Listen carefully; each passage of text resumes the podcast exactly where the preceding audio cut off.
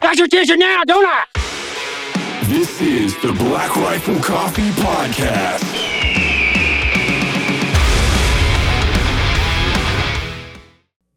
Joining the Black Rifle Coffee Club is like setting your coffee delivery to autopilot.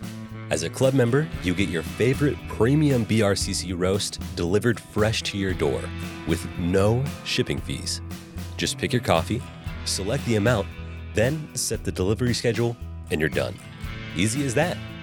Join the coffee club today to save big on your favorite roasts. All right, welcome to the Black Rifle Coffee Podcast with myself, Kevin Reeves, Baker Levitt, and Jeremiah Wilbur. Hi, Jeremiah. How are How's it going? How's it Really good, going? man? Really good. Um, I like to start the show with How do you take your coffee? Black. Always Yep. summer, winter. Doesn't matter. time. Black. Yep. Hot and black. What, what would it take for me to get you to drink one of those, like the foofiest shit that we have up front right now? with dude. all the whipped cream. That's blue and stuff. yep. There's no way, dude. No. There's no way. No, I'm- nah. I'm not a yeah. I'm not a milk guy either. Lactose intolerant. Oh, yeah, yeah. Yeah. So you know. I was talking about this the other day, actually yesterday. Uh, I got the kids some Oreos. And when I was a kid, I was always like the funny kid with gas at inappropriate times because I thought it was hilarious. I'd be walking in the grocery store with my mom, and I'd wait until we passed like enough. Farts are funny always. And I would just, just rip it. And my mom would be like, really? I actually think I was like very lactose oh, intolerant. oh, probably. Probably. My, my mother always said that my brother, as a child, could fart at will. And we were driving down Eisenhower Drive in my mother's Cutlass Supreme, bench seats. This was, God, God, 35 years ago. And Mitchell, my brother, was in the seat behind my mother and was trying to like basically like repositioning himself to appear that he was like shifting the seats, but he put his little ass right behind my mother's head and ripped a fart. And my mother, while driving, turned around and dotted my 10 year old brother in his lips. Not in the cheek, not slapped him, popped him square in his mouth. I like Swole it. his lips Yeah. up. Yep. I like it. I got, I got smacked a lot as a kid. Yeah. Me too. I, every, every, I mean, like, I mean this. That saying every day of the week and twice on Sunday, that was my ass whipping schedule. And the reason it was twice on Sunday is because I'd be I get beat before church and after church. okay. Yeah, for sure. Well, it was always justified though. They're like, "Don't do this." I'd do it. I'd get smacked, and that's just the way that went. And- but I remember the straw that broke the camel's back is when I was I was a grown man. I was like 18, and mom went to smack me, and I blocked it, and I was like, "Not today." She tried to kick me. I, could, I think there was one time in my entire life when I got my ass beat, I didn't deserve it. Oh, I deserved it every time. Yeah, I, I think I'm just saying one because nothing's 100, percent you know. But yeah, I, I deserved all the. I had four brothers and sisters. My mom would just whoop us all. Yeah, Just she'd just be like, yeah, it was just if you thought about doing something today, like whatever. and if, it, if I'm you already didn't do doing it anything, yeah, exactly. and if you didn't do anything, it was for the times that you got away with shit. exactly, yeah, yeah. dude. I can remember that as a kid. Like, why did I get whooped? Like, ah, just yeah. So today we're here to talk about the War Party movement, Yes, sir. but I would like to learn about your history. All right. Where'd you grow up? So, um, I grew up in uh, first part of my life in Montana, mostly in Ennis. Um, my dad kind of bounced around. He was a cowhand, um, just trying to make it, and then uh, went to college. So he kind of worked his way through school, um, cowboying, you know, to work his way through school to be a nurse. Why he did that, we moved from uh, Ennis, Montana, up to to Havre, and then we kind of back and forth on the uh, on the Indian reservation while my dad was in school and then uh, he became a nurse. And then I want to say I was about, uh, I was like 13 or 14. I moved to Las Vegas for junior high and high school. My dad became a flight nurse, and he he ran. Um, he was the program director for Mercy Air um, for about 25 years. That's flight nursing. That's no joke. Yeah, that's so- a skilled human. Especially back in the day, it was Yeah. pretty, pretty new then, wasn't it? Uh, I wouldn't say it was it was new. Well, it's not as Um, advanced as, as it is. No, today. de- definitely not. Definitely not. I mean, my dad was definitely did a lot of like groundbreaking stuff. You know, back in um, this would have been in the uh, late '80s, early '90s. I want. I think he was like 90 or 91. I think he became a flight nurse. Um, so I went to went to high school in Vegas. Um, super cool because I had that like upbringing of Montana. You know, my dad was just like he's a ranch hand, so all we did was hunt, fish, everything outdoors. Mom was the same way, very, um, very, very outdoor oriented And family. Mom's the, mom's the tie to the reservation. Yes, my mother. My, so my mother is um, Apache by blood. However, um, a lot of people don't know about the boarding school systems. With so the Native American boarding schools were ran by most of them were run by the Catholic Church. Um, and basically, what it was was like it's the true meaning of cancel culture. It's they would just take Native kids away from their family, put, and put them in these co- schools, and then basically whitewash them to you know cut their hair. They couldn't speak their language. They wanted to educate the Indian out of and then bring out the man. And there's some there's some quotes and some sayings by some pretty pretty nasty folks that put it together. Um, so my family's a, a, like a byproduct of that. So my mother grew up my in the 1930s. My her both of her uh, parents went to um, Native American boarding schools, and they went to Spanish boarding schools. They were Apache down down south. So my grandmother went to a school up in Durango, Colorado, um, and they basically were raised like they were Mexican. Um, a lot of And the that's the mescalero. Musca- Yeah. Yeah, that of my blood, yes. Okay.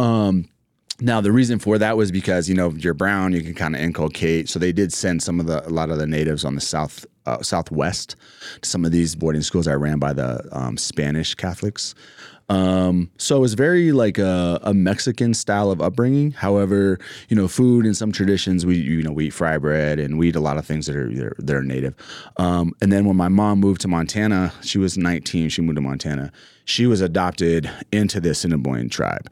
Um, so as when I grew up, and this was before I was even born. So when I grew up, all the traditions I learned were Assiniboine, um, Say that one more time. Assiniboine. Assiniboine. Yes. Um, and uh, so that's what I learned, you know, as far as growing up. Um, it was more recently that I've kind of connected with um, who my grandfather's side of the family is and who they are, and try, trying to kind of find out more about um, being Apache and, and Apache traditions and customs. Um, like I said, however, you know, I grew up. Um, if my mom was to say what she was, she wouldn't go into that. You know, she's Apache by blood or anything like that. She would just say she was a Assiniboine. Um, but I do clarify that now, just to kind of like one to kind of shed light to people about you know the boarding school system was a real thing. They didn't stop until like 1967. Um, a lot of families were affected by it. There's a, a a big reason, like as we go into some of this conversation with War Party movement. You know how it's affected certain native families. Um, and then you know just how they grew up and a lot of people trying to chase this identity and, and kind of trying to figure it out. Um, but one of the things i tell everyone though is like the government did this. This is a government run program.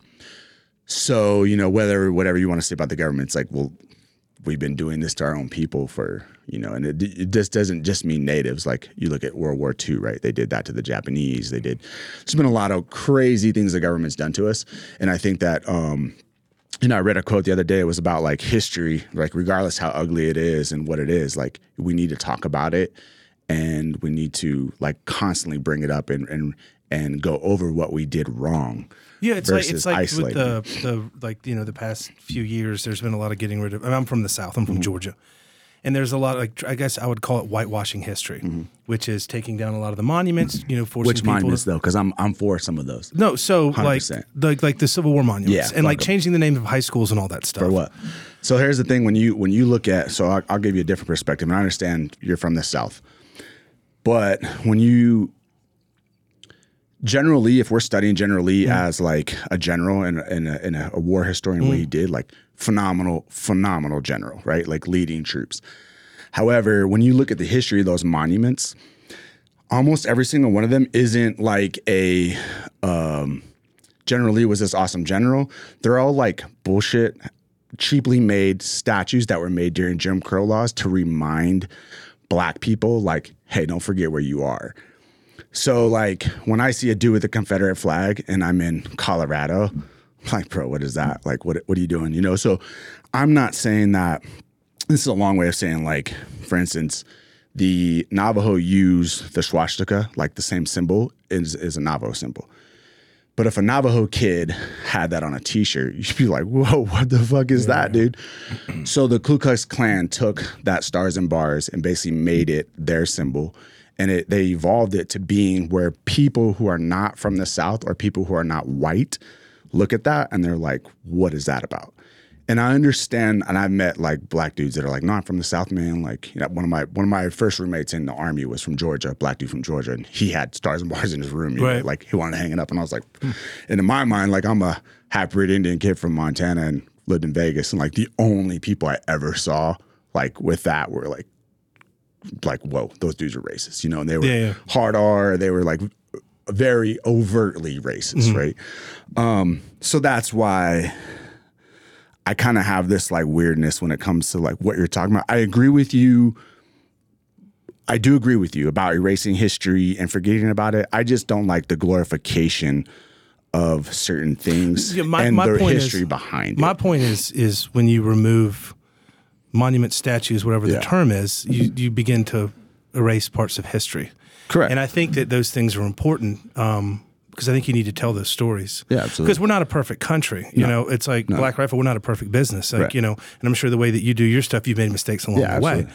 And I think it's important that you talk about that stuff. And I think that we do a disservice to other generations 100%. coming down the road by getting rid of a lot of these Yeah, things. 100%. And I, I'm agreeing with you. You have to talk about Yeah. this stuff. Like the Well, my, my just my thing is just of like especially in the south a lot of the monuments in the south they're not at like a place where a battle was Mm-hmm. where it's representing like both sides of the story and a monument to say like this was a civil war battle all these men died though a lot of the ones in the south are definitely glorifying a figure and they were a reminder like when they like you see some of the ones they tore down they're literally hollow bronze like sheep statues a really good word they, to describe they. Not a monument. Yeah, they no. were like, "Hey, the Jim Crow, like, don't forget where you are Mm. to black folks," kind of a, a thing. And I don't, and I think when you look at it in that perspective, it changes. Now I'm 100 percent for you. Like, we want to have like whether there's you know, all over the South was, you know, uh, where the Civil War was fought. So if we want to have something on a battleground or where they're going to put a building, like, hey, at least put that this was a, a site where, like, you know, 5,000 Americans died this date. That's a historical something. marker. Yeah, Exactly. You know, to talk about it. But Well, I don't think we. I mean, obviously, we want to stay away from any erasing of history. Oh, absolutely. But at the same time, we need to learn from it. And not that I'm, you know, taking one side or another. Yeah. But you know, back when they were doing the boarding school things, like they maybe they didn't think of another option. Now, granted, the long term effects are not Yeah. desired. But you look back and you say, like, what were the mistakes? How could we have improved? So Yeah. the next time we have a similar problem, we're going to advance as Yeah, I- a society. I agree with you on that. No, I think that the boarding school thing was done with malicious intent. Period. Yeah. There's no, Oh, yeah, I mean, like, Yeah. I mean, I, I've I've read tons and tons of books on Native American history because when I grew up, um, like cowboys and Indians, man, like that was the thing, dude. Yeah. Like cowboys and you know all that stuff, and like, um, that was like every Southern boy's dream was like you know the Wild West and all this Yeah. crazy stuff, and it was amazing. And those stories are important, man. Like that time period in our country, it was nuts out Yeah. there. Well, so like one of my favorite sayings about history, and anytime someone wants to talk about history, um, and this basically just right along with our conversation. Uh, my favorite saying is one man's freedom fighter is another man's terrorist, or one man's terrorist is another man's freedom fighter. And when you look at that, it puts things in perspective, and it's hard sometimes to like put the shoe on the other foot and look at like the enemy, if you will, right? Like whatever. And you can do that through any war. Like you can literally pick one and be like, all right, Mongols versus Chinese or whatever it is, and look and kind of like put yourself in the shoes of someone else. Um, but what I think people forget, especially in our country, because it was so it wasn't that long ago, you right? Yeah. When you're talking westward expansion and all these things, is um, you know, just the like I said, one man's freedom fighters and another man terrorists. Like war is so horrible, and I and I think that like the veteran community is kind of the only ones that really really understand like how horrific war is. And then when you look at these battles that people had, it's like, yeah, I want to scare my enemy. So you know, instead of pointing fingers and being like, well, white people did all this, well, Indians did all this, it's like, all right, you know, did the cavalry play a game where they would stack babies on a saber? Yes. Did Geronimo stack Mexican babies on a pike? Yes.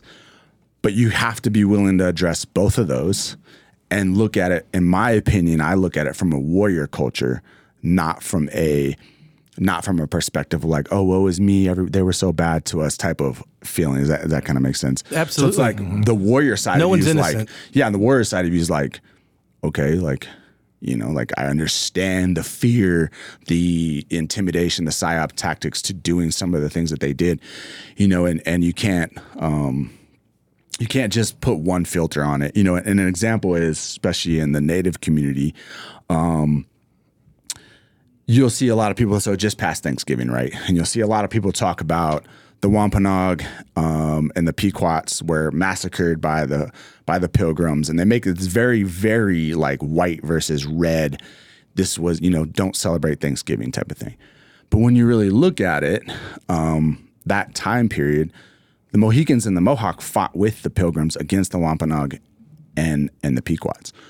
So it's not as black and white or white versus red as some people would want you to think it is.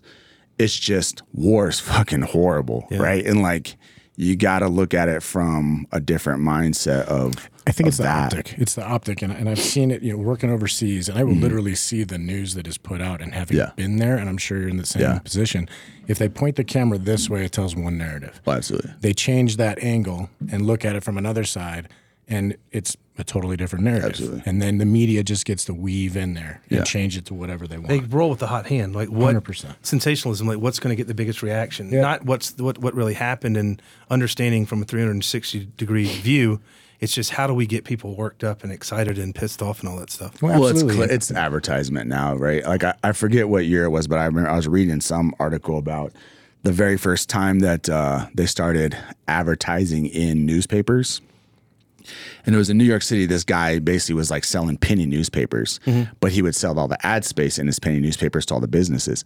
And as soon as that started, you see the advent of fake news, and they have literally have stories in like nineteen early nineteen hundreds of like men on the moon and like clickbait, like Yeah, yeah. buy the paper, Of course. you know, so you can yeah. And it's like it's this is this is humans. This is Hasn't changed. Sound, yeah, and it, that's through time. Yeah. you know.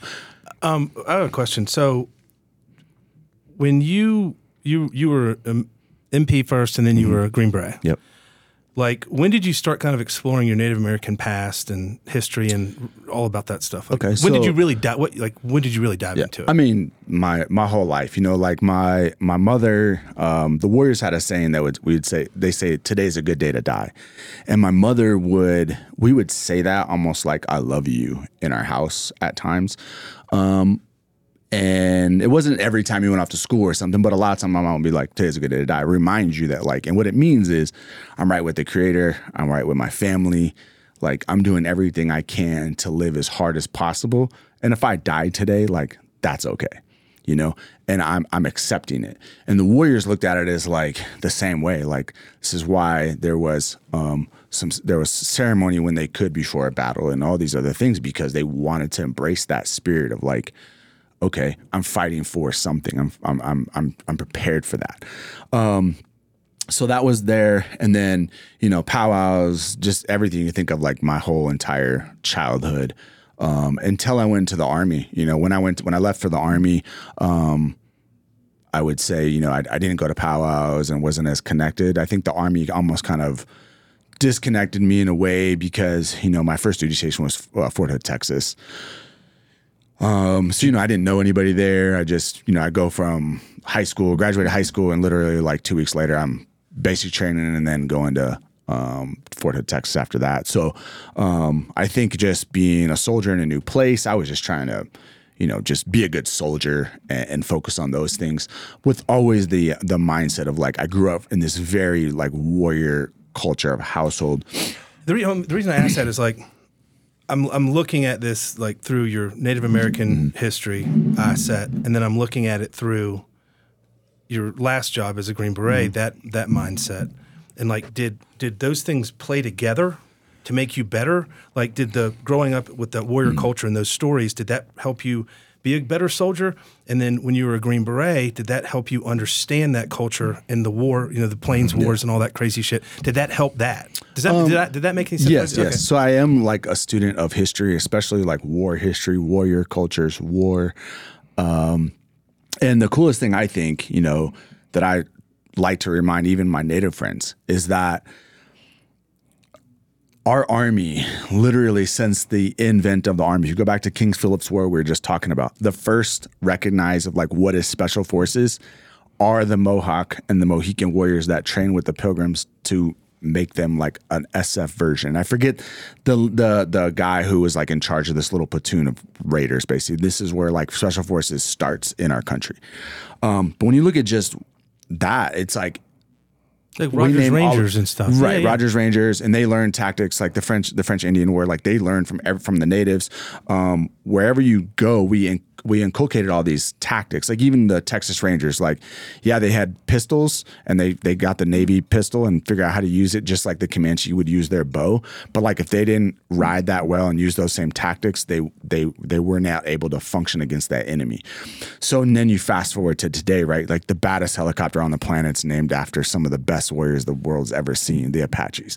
So like we we in the military take these tactics and when you open up the Ranger handbook, like there's tactics in there that have existed since like since people were here, you know, chasing you know, woolly mammoths around, spearing them, right? Like there's stuff in there where you're like, wow, this is where it comes from.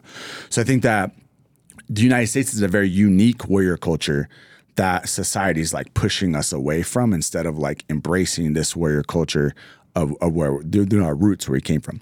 So for me, part of that was like, yes, my mother telling me these stories. Um, being a half breed, like going to the Indian reservation was up and down, you know, just kind of depends. Like I'd be with somewhere my mom and it's fine. I'm somewhere my dad, it's not, right? Like for my dad to be a white guy, cowboy, to like marry my mother in Montana and just be openly in love with a native woman, I look at that too as something that people kind of remove from our society. And they always want to look at like the, um, like if you're half black and half white, it's like you're black. Well, well, he's white too, you know. And I, I think sometimes we remove some of these people that have like really put themselves, like my father, in a position where like my dad was getting in fights all the time, you know, when he was younger, when when when my mom and dad were married, and um, so I look at that too, of being like, hey, look at look how awesome our country is, and when you look back even farther, like all these mountain men, right, like they all were like they all had native wives and they loving families and and they were such this the true melting pot of what we are as a country. And i think the media and people let us like play against each other and try to make it like white versus black or whatever it is. And the reality is like we're way more alike than we are and we should celebrate the fact that like we're the only country in the world who does this shit. Oh, yeah. No- people who've never traveled they don't understand that right? Like you, you know, like just because you're Muslim don't mean you marry the same Muslim. Like I, I've spent half my adult life like watching Sunnis and Shias like kill each other, right? So I think that like most Americans don't get that part of our culture. Um, so to go back to your question, my father played. Um, I think my mother probably played the biggest mind, like mental mindset for me on how to be mentally strong and like embrace that warrior culture. And my dad gave me more of the tangible skills. My dad boxed in the army. He was a pro boxer. Um, so I grew up like, you know, my dad rolled up like a sleeping bag. We punched a sleeping bag when we were like four or five years old, you know, and just like everything we did was like tough outdoors fighting. We started doing martial arts, like kickboxing and karate when I was like 10. Like everything was this very like weakness is not allowed in our house. Like we we're not allowed to show weakness. So you got the best of both worlds. Yes, I believe so. Did you always know you wanted to go in the military? Oh yeah, from when I was like three years old, you know, like I would just playing and uh, it was funny because you know way my dad would say it, he'd be like "Airborne Ranger," like he'd say it like that, and Oh, yeah. we'd That's, always how you, kind of that's how you say that. I mean, for the audience, that's the, the correct vernacular pronunciation. Very much romanticized by civilians, as is the sniper. Yeah. You know, Yeah. like civilians are like, oh my God, they're using it. yeah. So I mean, yeah, just playing guns, playing in the backyard, you know, playing with friends. Um, I knew. I feel like everyone has a calling in life, and I knew at a very very young age that I wanted to be a soldier. I think for me, what I did, um, I always underestimated myself and my abilities. And like it sounds What do you funny. mean? Like, how so? Physical ability, mental ability, physical abil- intellectual. physical abilities. I mean, yeah, I was 96 world champ, and then I did. We did taekwondo. I was 96 world champ. Like, there's a lot of things that like I was very good at, but I was still like downplay everything. It's a confidence issue. Performance anxiety. A, a com- no, it was confidence. Um, it was confidence. So like for me going into the army, my first, you know, seven years of the army, um, well, a little bit less than that, about five, six years of the army, I, you know, was just regular MP. I was like, you know, I, I won like warfighter. I would compete in anything that would happen. Like when I first got to the unit, uh, my first sergeant was um, a marathon runner, and he we would go on runs. He'd run like Alpha Group, and he was like, "Hey, we're doing Bataan Death March next month. You're doing it with me." I'm like, "Roger that, first sergeant." And I would just I won Bataan Death March as a private, um, in in 2000. So like, I just but I didn't look at those of being like. I'm this. I, I can do this. I another lit- day at the at- office. I remember at, Bat- at Battalion in 2000 was the first time I saw uh, Ra- Rangers. Ranger Battalion sent some guys, and uh, I just saw those dudes. Was like, dude, there's no fucking way. Like, I, you know, I'm looking at like with their beret and their tabs on, and I'm like, damn, that's crazy. And I just underestimated myself. I was just like, yeah, I'm good. I can run fast. I'm good at PT. Um, and then um, I when I was a drill sergeant, and this is even after going, to, I would did PSD at, you know, JSOC. Like I did, I went through a little selection with them, and I go be a drill sergeant. And while I was there, I I think it was more of like I just had the grandeur of like I wanted to do something different. And Sapper School was like literally across the street from us.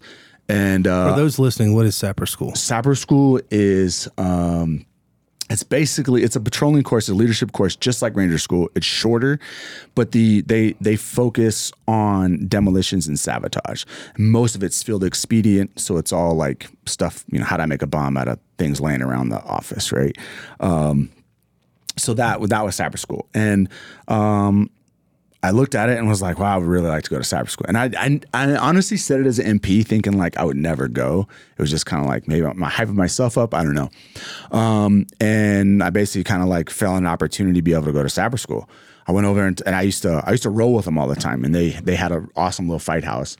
And uh, one of the guys I rolled with all the time, he's like, dude, what are you doing? And I was like, what do you mean? He's just like, like you're you're better than every instructor. Like you know what I mean? He looked at me like a peer, and I never had anybody in with a tab to you know. I, I'm an MP dude. I wasn't around like tabbed out dudes or like badass guys, right? Um, even though we had like gunfights in Iraq and like crazy shit, but like I never was around like anything like that. You know, no one ever gave you a little push. Not really. No. I, I mean, I was just, I was always kind of like the go to, like if there was a competition or we did something around the company or another unit, it was like Jeremiah will do it. Wilbur will go do it. Right.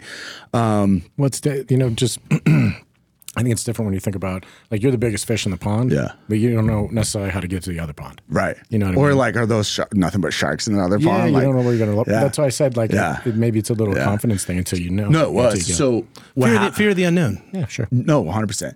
So what happened was I got an opportunity. Basically, the guy was like, hey, you can walk on to Sapper school. He's like, you know, we only take 40 people, but most of the people fail.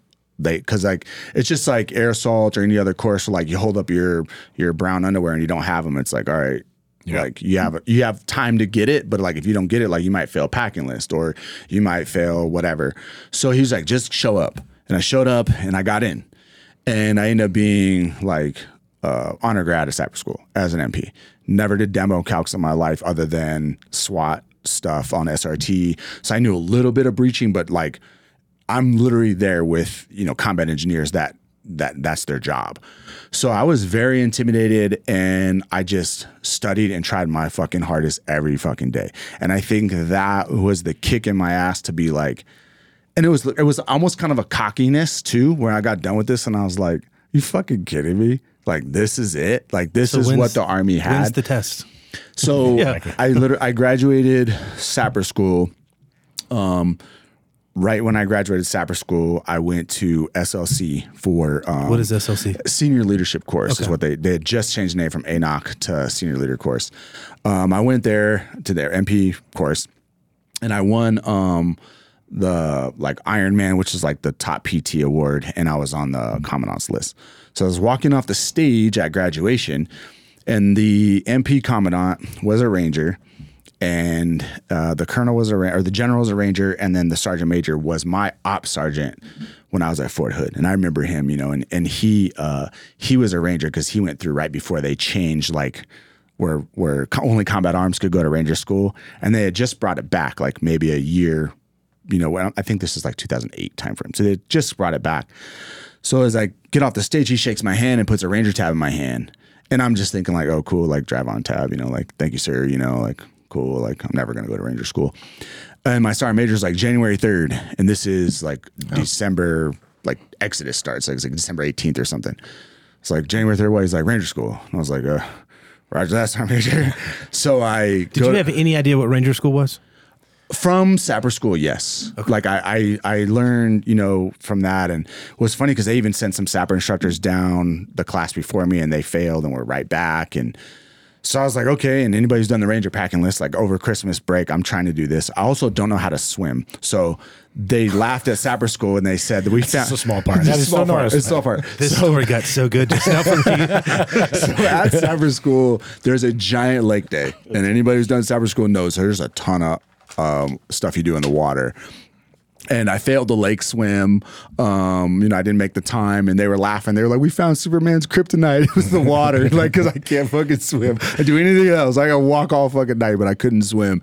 Um, so over Christmas exit, I'm trying to get the or the, between you know that two weeks of Christmas, I'm trying to get my packing list together, Ranger School, and learn how to swim. So I basically like took swimming lessons, um, and learn how to swim. Uh, So let me let me real quick. You were I'm, I'm guessing you were a really lean, wiry guy at this Ye- point in your life. yeah, I've always no been. body fat. I mean, yeah, probably not. Okay. Yeah, I was a little. I've always been like pretty athletic. Um, so I go to go to Ranger School, go grace to God, go straight through, no issues, no recycle, nothing. Um, and then that was basically while I was there. Um, I was like, I'm not going back to the regular army. I, my entire squad was made up of like bat boys, and it was it was like bad boys. I think we had like two like cadets. So I, I was in this like very like clique of dudes, and because I was like physically squared away, and I just went to Sapper School, so like writing warning orders and doing all these things that we were doing there, like I was like spot on. So the kids from Ranger Battalion, they were all like, oh, hell, and I was E seven, you know, so they were all like, Oh, wow. hell yeah, and I was older, right? How old were you? Um, I was uh 30 when I went to Ranger School. Or no, I was 29 when I went to Ranger School. Right after Ranger School, I get back and I'm like, I'm going to selection. Yep. So I went to uh so I went to selection. Um How long then, from the time you graduated Ranger School till you went to selection? um like three months. Oh, so Sapper, Ranger, selection. Yep. That's a lot. Physically fit, like peak. No injuries. No.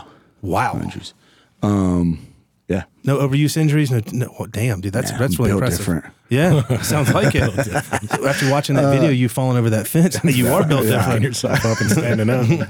yeah. No, I think um but at the same time, like even though I say I'm built different or whatever, like fast forward, like, you know, through special forces and the same thing on my team, like guys were always like, damn, this dude's a stud. And I did best ranger, you know, I did I competed in that representing third third group and best ranger. Um didn't do so well. I mean that that's that was probably the hardest two days I've ever done in my life. Really? That's a kick in the balls. It's- Well, let me let me jump back into Ranger School. What was so? There's three phases of Ranger School. Like, what was something had to be hard for you in Ranger School? What was Mm. The cold. challenging? The cold. The cold. Yeah, I I I ha- now I have and fast forward to my last job in the army when I was I was a team sergeant in charge of the High North, uh, basically countering all Russian aggression above the Arctic Circle.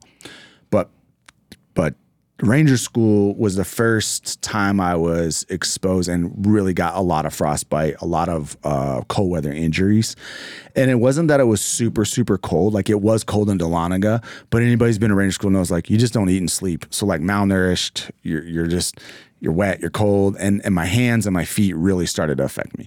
So I would I would definitely say the cold trashed me. You know that was the worst experience that I, the worst thing about Ranger School to me. We, we finally get a really good, honest answer from someone when I asked that question. That's true. But Yeah. and also you know heat and cold injuries those can be lifetime. You know if Yes, you've had a heat absolutely. stroke, you've got a Yes. super high likelihood Yeah. that, that can happen again. if you So that and of that's how it was like you know fast forward to doing stuff in the Arctic. I was um, we did we do this training with this with the Swiss where we cut a hole in the ice and you have to ski into the ice, get your ruck, your weapon, your skis, everything, get out, and then you're basically there with a partner. Once you get out of the ice, you kind of run up the hill, and then your partner helps you change and, and do this, right? One of the things that exercise does is it also kind of shows you how someone's going to react.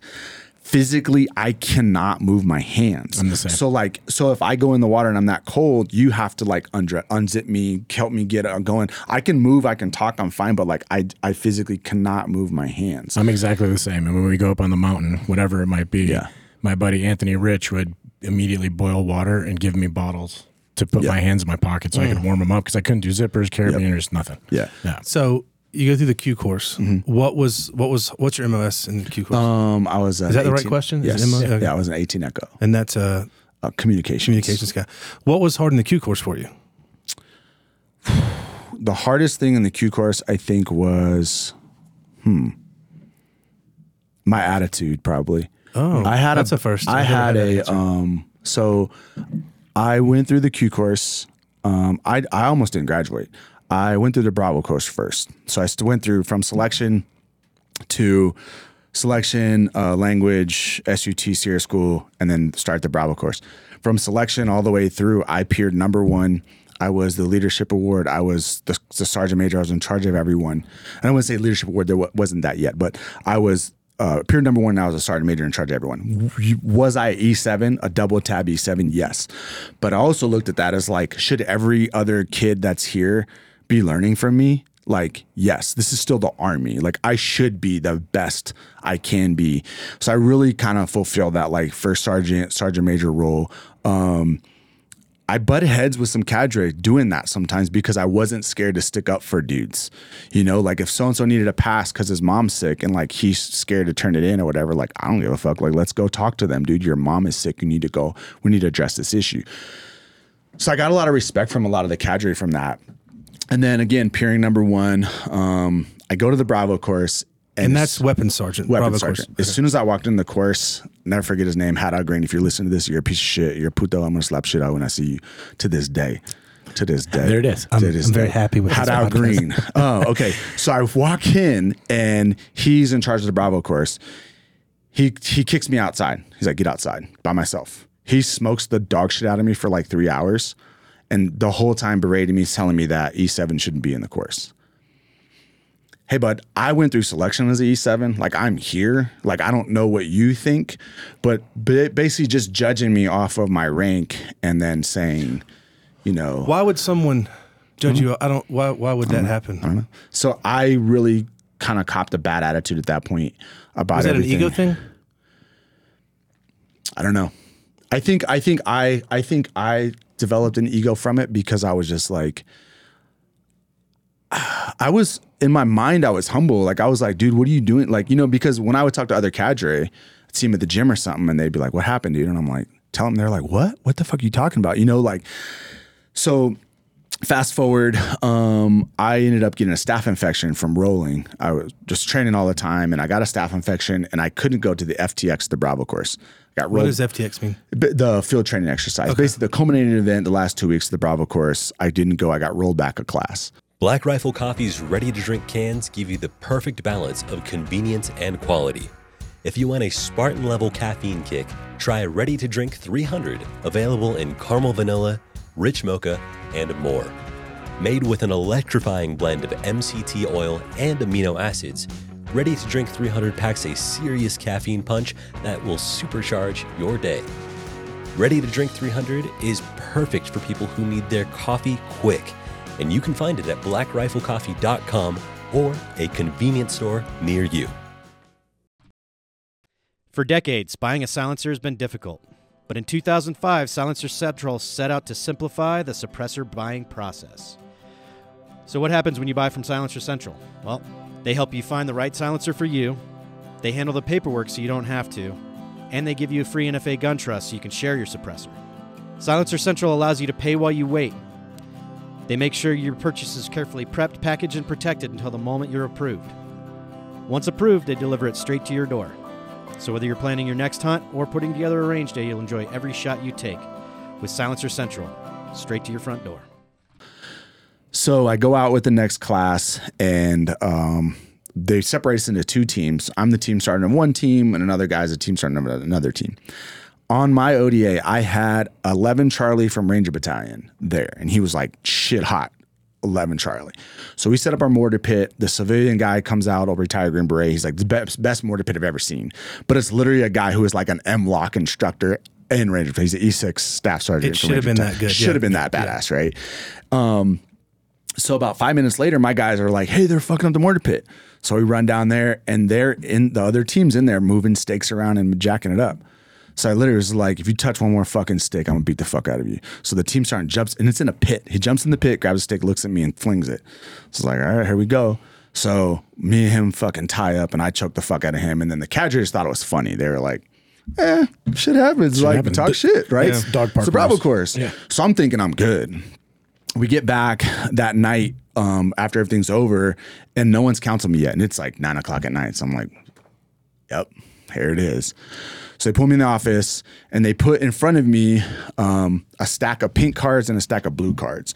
So you get peers. So at at that FTX, it was 13 versus 13. I had 13 blue cards that all said like I'd go to war with this dude. I would I would love to be on a serve on a team. Basically the exact same things that said the entire time I was in the Q course. And the other one, I remember one distinctively because that kid, I saw him, ran into him in 10th group. Um, he said, I'd rather eat this piece of paper than work with him again. But he wasn't on my team. He was on another ODA. And they gave me this big speech about, like, oh, if you can't work with another team and like all that, just bunch of bullshit, you know, like after being on an ODA now. I'm like, yeah, whatever. So I got, they basically, he kicked me out. So I'm waiting to go see the group sergeant major, you know, the SWIC sergeant major about everything. Like two months go by, and this whole time I think I'm getting kicked out. So I'm looking for another job. What do you do during that two that two month period? Basically, just like check in every day. So you're like in limbo? Yeah. in Okay. limbo. The good thing though was, the good thing for me though was, um, when I went to go see Sergeant Major, I already had like 10 cadre go see him. When I walked into his office, I literally thought he was just gonna send me to the to uh to Robin Sage. Cause he's like, hey man, you can't be fighting people. He's like, but and he was basically kind of like, without saying Haddock Green was a piece of shit, he was like, eh, I'm not gonna go against my instructor, but like, here's the deal. Because when I went in there, they had every single blue card. Like he looked up, they have your whole packet from the whole performance. So you're So- like your your your your Q course uh, passport, so to speak. basically. Yeah, okay. Yeah. So he sends me. He's like, "Hey, you got to go to that go course." So I was like, "Okay, not a problem." I go to that go course. Real quick, Um, how long was the the Bravo course? I don't know. I think they're like ten weeks, maybe. Oh, okay, so it's not that. like six months or anything. not. A, eh, it's close. It's like four four months, maybe. Okay, some- so it's three not like a, like massive part of your career. It's just it's, it's Uh, no, it probably added about seven eight months to Okay. my my my Manageable. time in the Q course. Yeah. Okay. Um, I go to the Echo course. It's funny because I ended up being like the I I never I was like the honor grad at the Echo course and stuff, but I never pulled the sergeant major card ever. And I had previous jobs when I was a JSOC where like I had sergeant majors I could go to, and I, I didn't want to do that. I wanted to go through the Q course. If I made it, I made it like off of me. Um, so when I say my attitude, I think I really had to like ad- adjust my attitude and not be negative towards anybody else who was around me, and really try to embrace that like leadership role of like, hey, I'm still at E7. I'm a double tab E7 with combat experience. I need to help these other guys through this course. Real quick, what year was this? 2011. Oh, 12. so GWOT is full tilt boogie. Yep. Okay. Yep. Yep. Yep. Yep. So you know, th- and that's what I think. You know, for me, and everything was fine. I go through the Echo course. I go to Robin Sage. Like you know, same thing. Peer peer really high and back back on track. But I think that was kind of the first time in my military career where I I'm I self assessed in that like that heavy. Like I was like, dude, what the fuck did I do? Like I'm that fucked up, and and there, I wasn't perfect. Like that, like especially the other ODA. Like when I was out there at the FTX, like I fucking hated those dudes. Like fuck them. Like I w- I was an asshole. Um, and I I could have I could have conducted myself differently. Um, and then fast forward to like my military, you know, my special forces career. I go to third group. Um, I, I'm in the, you know, multiple deployments to Iraq and Afghanistan, or to Afghanistan and Iraq, I should say, because Afghanistan first.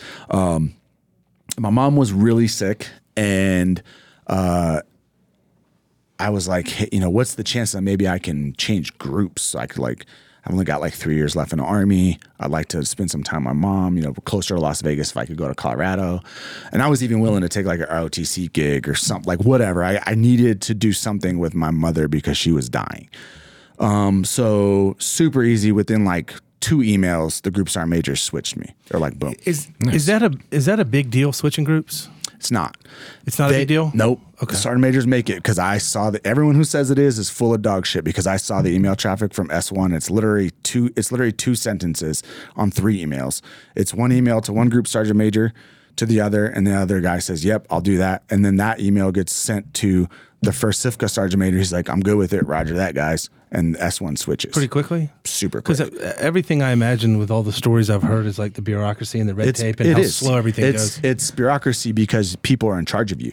So your company sergeant major doesn't want to lose you. Your battalion sergeant major, like it's this layer of shit. But if you could actually just talk to just the group sergeant major, and he's like, yeah, okay, yeah, switch, like. And not to get on special forces, but like we are the worst at talent management on the planet At what? talent management, managing your guys and trying to make them happy to you know life. Uh, what is that like family Work-life work balance. life balance? Yeah. Like they talk a lot of shit about it, and and the officers talk a lot of crap. But but the officers have breaks built in, whether they go to ILE or they go to schools for these years or whatever it is, or the NCOs don't. Like you get on a team and you're running, running, running. You go to SWIC, like you're on a team for 24 months, you're eligible for the SWIC list. Then you go be an instructor. Now you're instructing at Robin Sage. You work seven days a week, just like you're deployed. You see your wife every now and then. Like it's just run, go, go, go, go, go. And then you go back to a group, and it, it's just the way they manage talent is hard because at the end of the day, when the sergeant majors, whether it's a battalion level or group level, when they have to fill slots, they're looking at names, or excuse me, they're looking at ranks and MOSs on a board that have to go places. And then they need to send, if it's a good gig, like let's say there's a first sergeant job open in Tampa and third group has to fill it.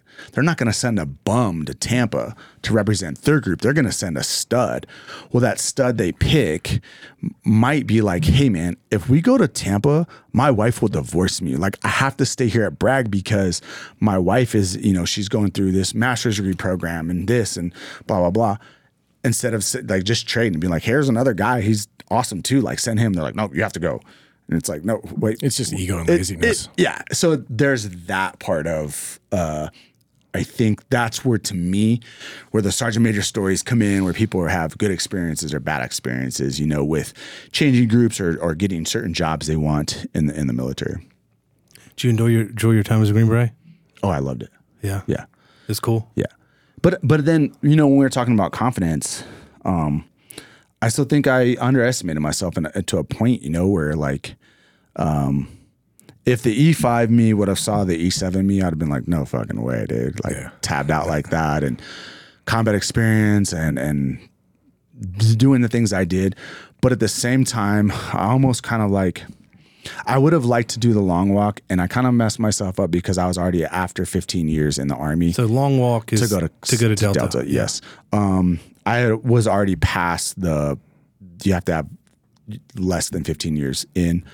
Um, so again, that confidence, I think, kind of, you know, I kind of held myself back. And I'm not saying I would have made it through CAG selection or through OTC, like who knows, but I'm that kind of guy where like I don't like leaving things out there. Yeah. The what ifs, you know. So um, So you don't think you were done serving, which leads us into the next topic, which is why you're here. Yeah. You're still serving. And let's transition into what you got going on now. Because I think that's super important. okay. Um, yeah. That was so, a fantastic segue. That was really that was good. good. That was really good. That, That was, was really really good. good.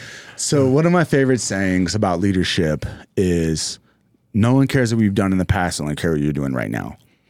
And the military is the perfect example of that because you get to see that firsthand of like the been there, done that guys, the way they lead and how guys follow them versus the guys that are like, you know, they're still getting after, still crawling the mud with their boys. They're still doing what their guys are doing and they're not removed from that.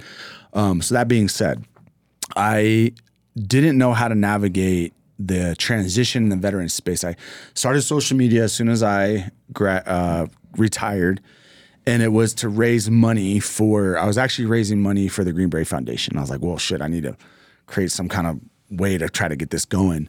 Um, so I started social media, and then what I started seeing was a lot of like guys from my community really just it's like, bro, you're not a Green Beret anymore. Like, what are you doing? They couldn't let it go. Like everything they did was about like, and it was all these like, it was like the the what's the the football? Hey Tina, time to eat, lard ass. Uh, Napoleon Dynamite, Uncle Rico. It was like Uncle Rico, like throw the football over that mountain type of thing. And that's kind of how it felt. And I was like, this is weird.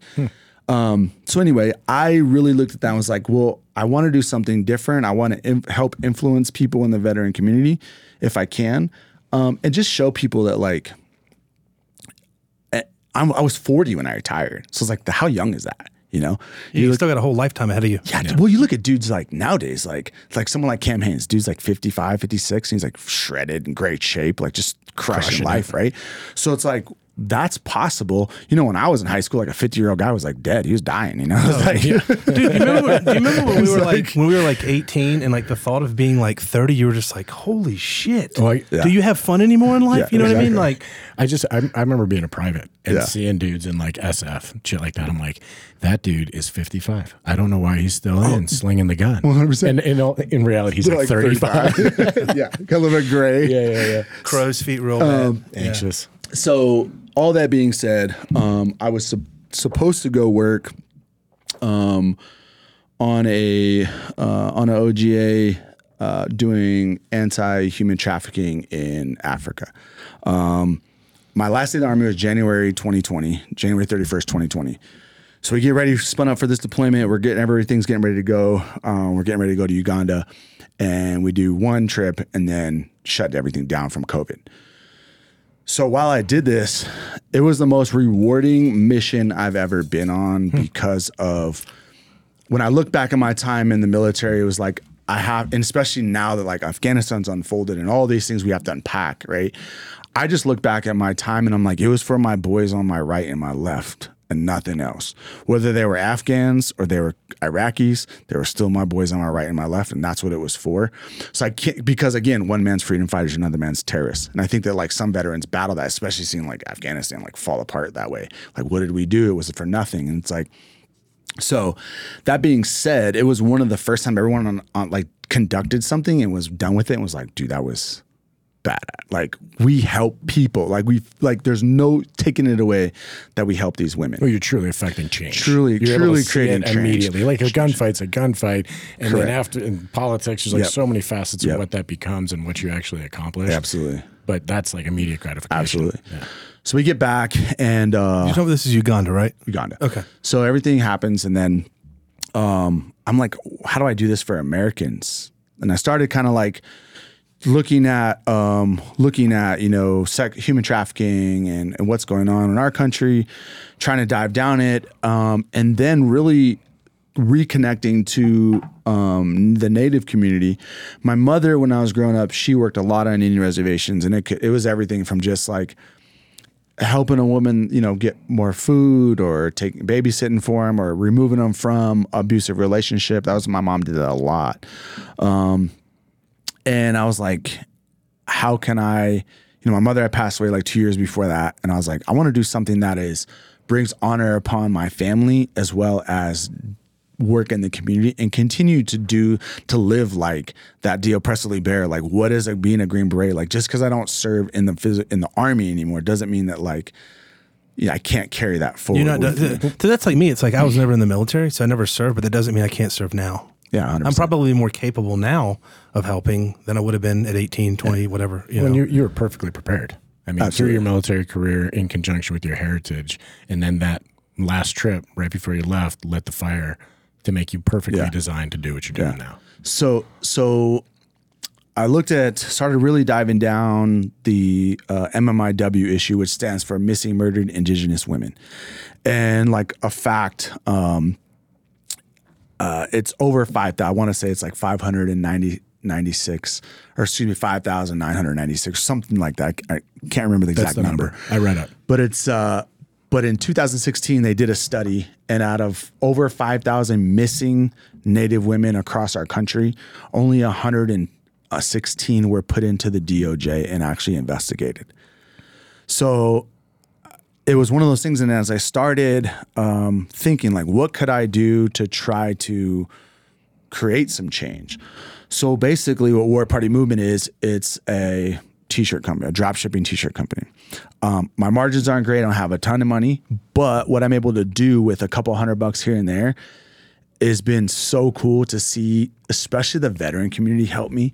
So I start this t-shirt company and my intent was to be able to try to just send some funds to like if someone's doing needs a cadaver dog like I can pay 300 bucks to get that cadaver dog to go out and help that family or whatever it is um and my messaging behind it was more of like when you look at um the colors of the medicine wheel are on the logo, and those represent uh, they represent a few things. But my mother was always the biggest thing she said would always push on us as kids was that it represents all the colors of the people of the world. And the prophecy of the seventh generation is about where you there is no race. We're all the same. There's no red there's no white there's no black. We're all the same people. So i really wanted my messaging to be that way. And i would see people in the communities and like people don't know who their neighbors are anymore. People don't shake hands. People aren't nice to each other. Very disconnected. very disconnected. And, and we think we have these connections over the phone over our phones like on social media or something but it's not a true connection interaction. Yeah. and everyone just complains. And i was like fuck that. Like i'm not a complainer. I want to fix something. So i think when i looked at it i looked at like this big scale like i can create some change. Um, i'm glad i had that mindset and attacked it the way i did. So over you know about a year and a half um, I basically just like selling t-shirts, trying to do messaging. Um, I've my first rescue was actually I um, and I use the word rescue because the woman does, uh, and I don't want to take anything away from her. But one of the things we facilitated is like someone reaches out and says, "Hey, I'm in an abusive relationship. I need help." Okay. Um, how can we help you? And what I did basically was I drove to LA. Uh, she had um, organized crime ties in an abusive relationship, and I basically just pulled security while we loaded up her truck, um, loaded up my truck, and I moved her across the country to to a. Uh, and she lives in North Carolina now. Um, so that's kind of the first thing we did, and then I've done that multiple times, and, and it's basically just like a lot of it's volunteers, guys on social media or or other. A lot of them are former special operations guys being like, "Hey, if you need, ever need help, I need I live here." So Yeah, sign me up. yeah, so it's like, hey, if I'm in Salt Lake City and some lady's like, "Can you have anybody, or can you help me?" Or maybe there's a missing a search going. I'm like, hey, you want to go do a search tomorrow? Family's gonna go search this area for where they think their their daughter might be. Yep, we'll do. So a lot of these skills that you learn in the military, you know, like area recon, zone recon, like basically open up the Ranger handbook and like everything on there for reconnaissance is how you conduct searches. Um, why are you now? There's some nuances to that as you develop some law enforcement skills to that, but a lot of these a lot of the people on on Indian reservations are just kind of these grassroots. They're just organizations like just trying to get it done. So that's kind of where we are. Um, Let me ask you a question. So, where are like what would you say happens to the majority of these missing girls? okay, so that's Don't mind um, me asking. so that's a very hard question. So when you look at, um, in particular, native or excuse me, um, Indian reservations in uh, the West, right? A lot of them are in the middle of nowhere. There's like Amazon isn't putting a, uh, a warehouse outside of the Shoshone Res in Wyoming, right? Like there's nothing for them to do. There's they can't own land. They don't own their own home, so they can't have like equity and like get the bank. And there's all these problems that have that bureaucracy and levels of bureaucracy have created for natives on the reservations. And but I look if you draw back and don't look just specifically at natives, right? Anywhere there's poverty, there's human trafficking. So this is just another area where there's a lot of rules and bureaucracy that uh, would allow bad actors to even access women on a reservation easier.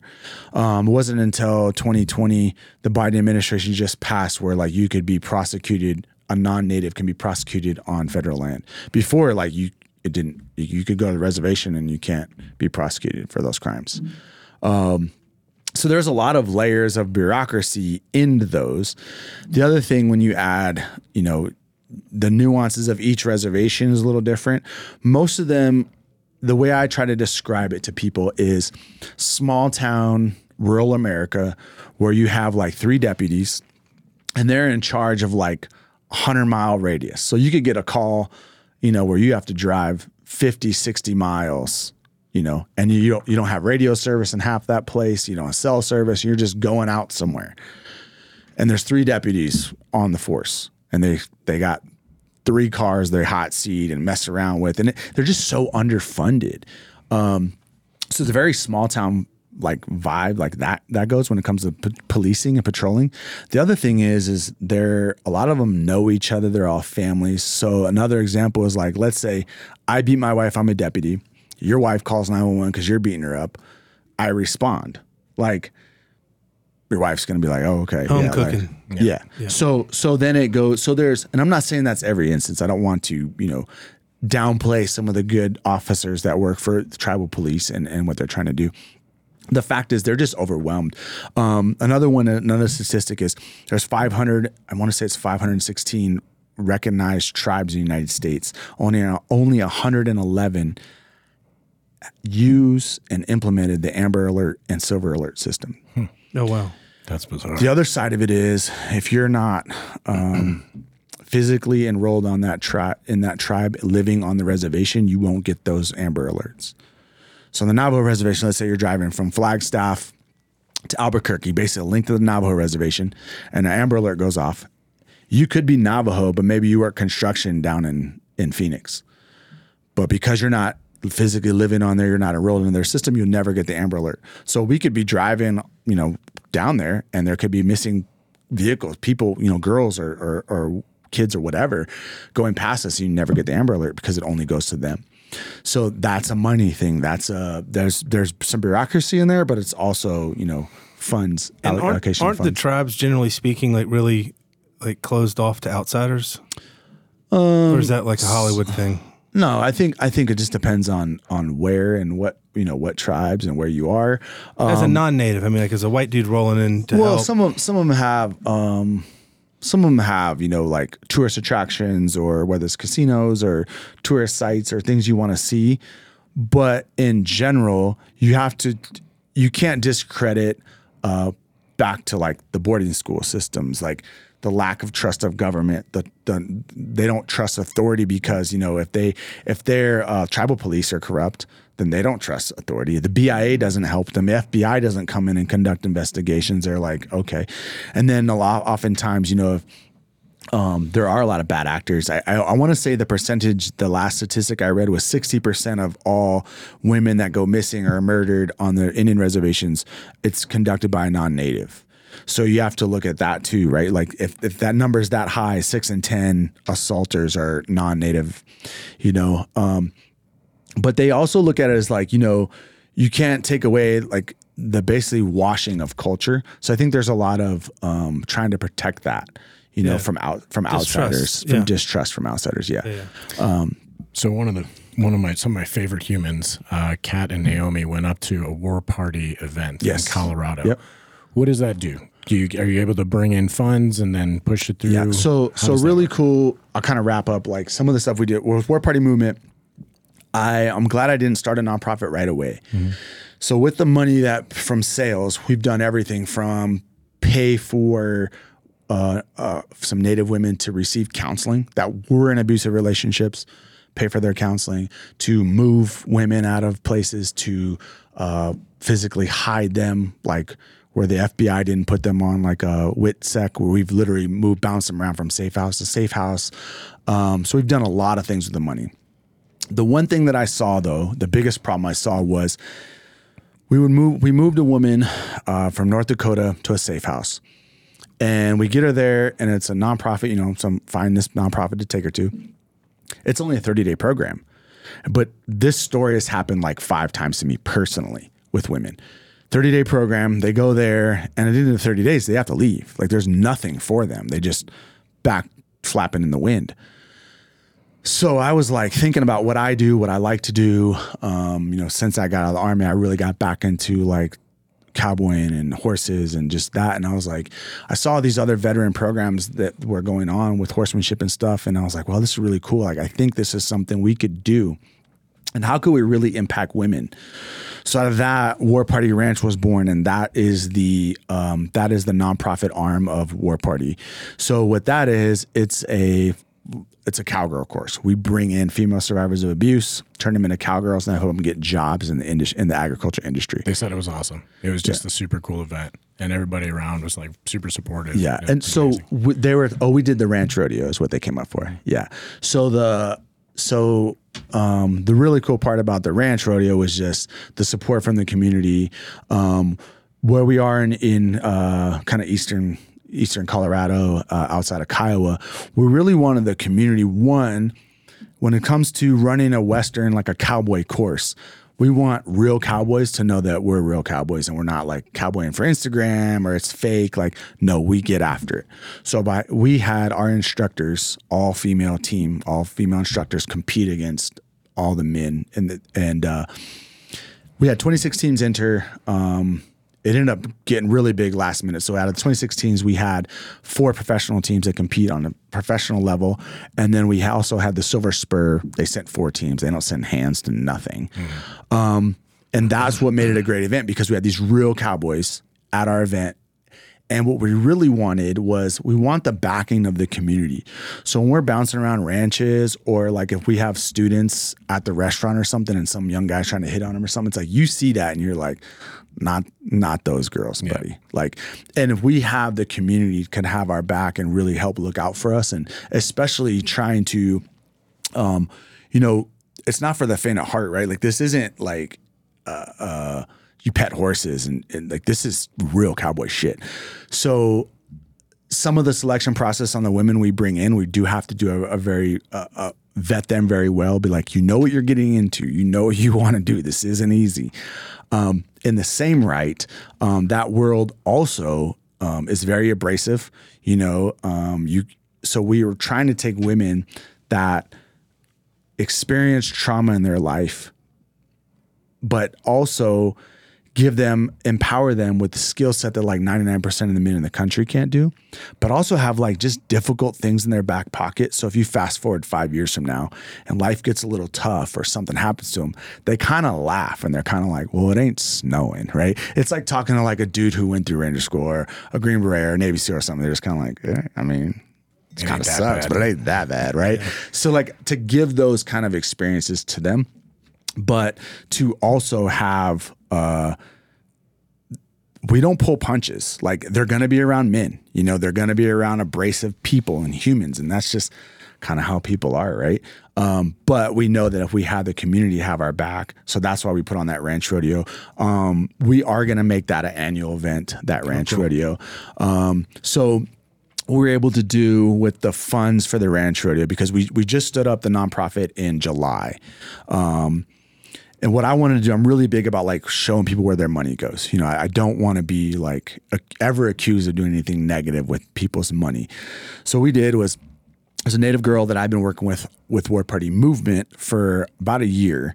Um, and she was in an abusive relationship and uh, she shoots a trad bow. And that was one way that she would like she wanted to reconnect with nature and just like, get back in the mountains and do her thing. She her dream was to go hunting. So we did we wanted to tie in because in our course we teach um, we also teach like pat horse packing for outfitting because that's a, a, a job we might be able to get some of the girls into. So the idea was to showcase the other side of what hunting brings so we can kind of merge the two together. And we had the money because of Colorado, over the counter archery, unlimited. Like it's not, it didn't cost us a ton of money. You know, we, we only raised a couple thousand dollars, but, you know, it cost us you know half of that to take this woman hunting. So we linked her up with PSE Archery, um, and then we got her some mentorship. Um, Dana was one of like a key instrument in that, um, helping us, and then we kind of culminated with um, her and Dana hunting together. Yeah, super cool. Um, and uh, you know, very healing journey. I, I feel blessed to be a part of that. You know, like my cup was so full after that and seeing, and even though we didn't harvest an animal, great hunt, we're on elk every day. Um, this woman was just super tough and just like never not smiling and regardless of how shitty it was. And, uh, basically was more of a, um, like reassurance that like, we're doing the right thing and like the, I'm on the right track. Like we are on the right track as an organization to do what we want. And it's the model that we use for veterans for the last 20 years now is like take them on these hunts, you know, Mm-hmm. Yeah. whether they're missing limbs or whatever to empower them, get Yeah. them outside, let them appreciate the country they fought for. Absolutely. You're just doing it for a different audience. Absolutely. No, It's the same 100%. thing. Yeah, and especially when it's archery based, there's a process. A rifle, especially someone in the military, it's like, oh, here's a rifle. You know how to use this. We're gonna Right. go, let's go shoot this animal. Shoot Yeah. a deer, shoot an elk. Yeah, Yeah. it's a band-aid on a bullet. Well, but when it comes to it with archery, there's a, there's a hero's journey there. Oh, like sure. you don't just pick up a bow and be like, I'm gonna go run out in the woods Correct. and shoot something. Correct. Yeah. There's- so there's she a- started this in, I want to say in like July. Yeah. We got her the bow. So she had a couple months before September. Killing the animal is the least important part of the journey. Absolutely. So we, um, so we were able to facilitate that.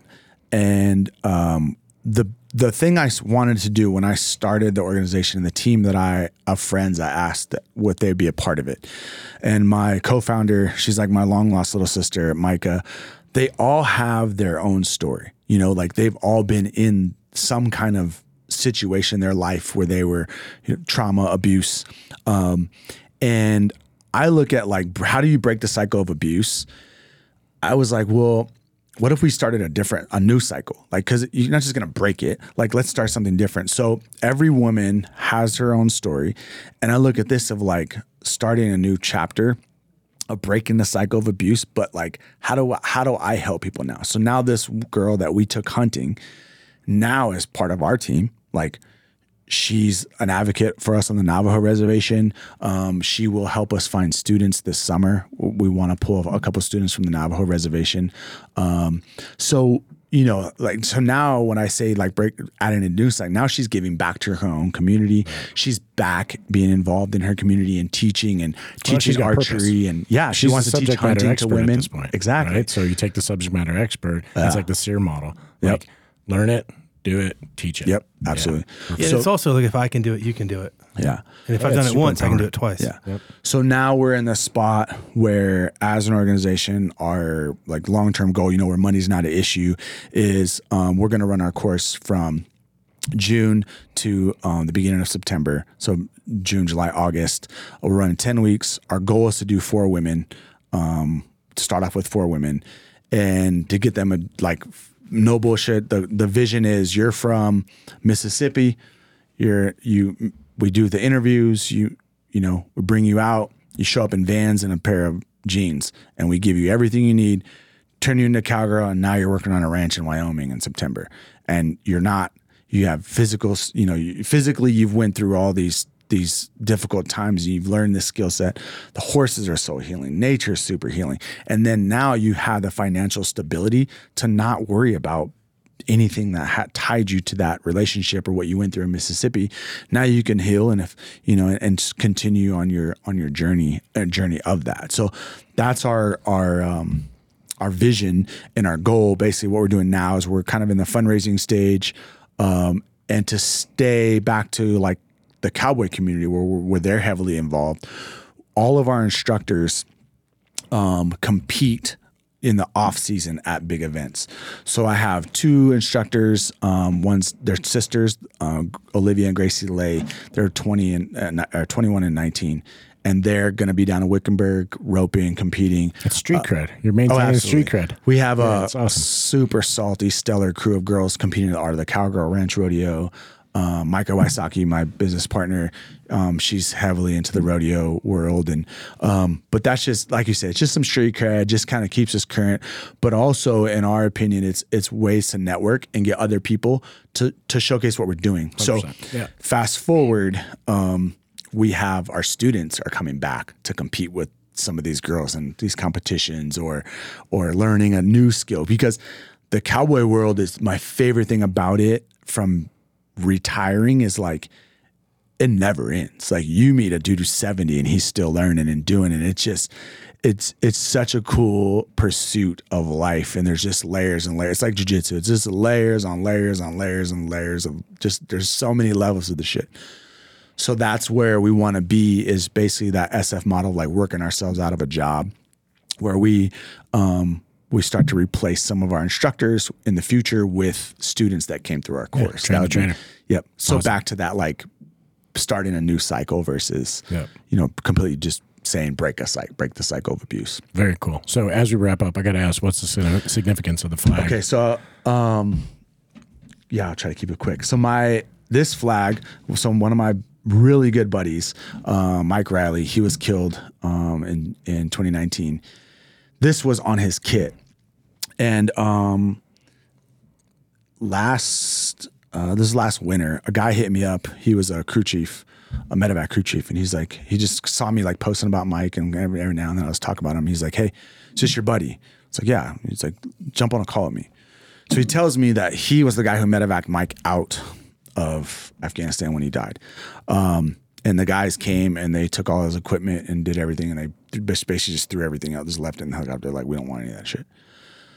So instead of throwing everything away, he he goes through all the guy's stuff to make sure there's you know there's something from the family or you know he's found like feathers or just things you know guys carry. Um, and this was on his kit. And he's like, I didn't want to throw it away, so he put it in his footlocker.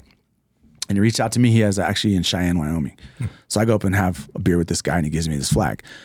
So what I've done since I've had this flag is I take it on all my adventures: skiing, climbing, ski racing. Um, ah, shit, um, it's on the back of my saddle, and it's just kind of a a physical reminder of like when I see this, I don't just see um, one person, my mom, my dad, all my buddies, um, and it's like they're living through me. So now, like that good today's a good day to die. It's like I chase life as hard as I fucking can, and like I don't want to die old. I want to die in like an avalanche when I'm like 65. Like I get bucked off a horse and get like I I don't know how I'm gonna die, but it's gonna be glorious. That's how I feel. And uh, he died doing what he loved doing. He was a fucking warrior. So it's just a tangible thing to be like, dude, I just keep living. So I just thought it was really cool. Um, this is a cool experience for me being like a Black Rifle Co- Coffee podcast. You know, I'm like, Yeah. you know, so I just wanted to, you know, this is just like a physical reminder that, you know, um, everyone that's been in my past has been something, meant something to me is here with me all the time, you know? That's awesome. It is awesome. I'm gonna call you when you're 64 because remember I was like I said like when we were 18 thought of being 30. Let's go skiing. And you're like, yeah, and you're gonna be like, yeah, bro. When I'm 75, man, I'm going out in a blaze of fucking glory. I'm not done. yeah. Yeah, yeah. I'm Yeah. still fit. I can't thank you enough for coming out, No, sharing your thank you, story. Fucking awesome tale. Where do people find you to support it? Um, so warpartyranch.org is um website, War Party Movement. Um, and then my personal personal so both those Instagrams are just War Party Ranch, War Party Movement, and my personal Instagram's Jeremiah underscore Blackbeard. Um, reach out to me, reach out to, you know, anybody, you can hit me up anytime. Buy a shirt, support them. Yeah. So the shirts go, we're transitioning away from putting the money to some of the things I said before to where War Party Movement will be um, just a support arm for War Party Ranch as we start getting heavier and heavier into more students and, and, fu- and, and What's the significance of the red face, the red handprint over the face? So the red handprint, um, it basically just represents that the um, the murdered and missing Indigenous women, um, and it's like they're being silenced. Uh, so that's kind of the significance of that. And now it's basically just like the universal symbol of MMIW. Um, most Americans don't know how crazy that is and the, this epidemic of what's going on in the Native community.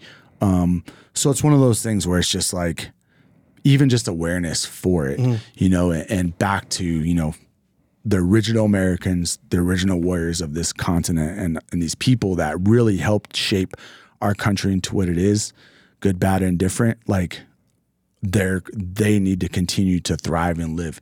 And it's basically just protecting, trying to protect them and, and look out for that. So but that's just more of like the uh, awareness symbol. Yeah, the red handprint. You're awesome, man. No, That thank would you make guys. one hell of a coffee bag. It would. It would. I mean, like no, I mean like that would be super badass. Yeah. Wouldn't be the first time. Yeah, All it'd be things awesome. are possible. But no, thank you guys. I feel Yeah, super man. blessed being here. And No, it's really fantastic, man. awesome. Thanks for coming out. Really appreciate you. Heck yeah. We'll Thank see you in the sir. future. Follow Okay. up story.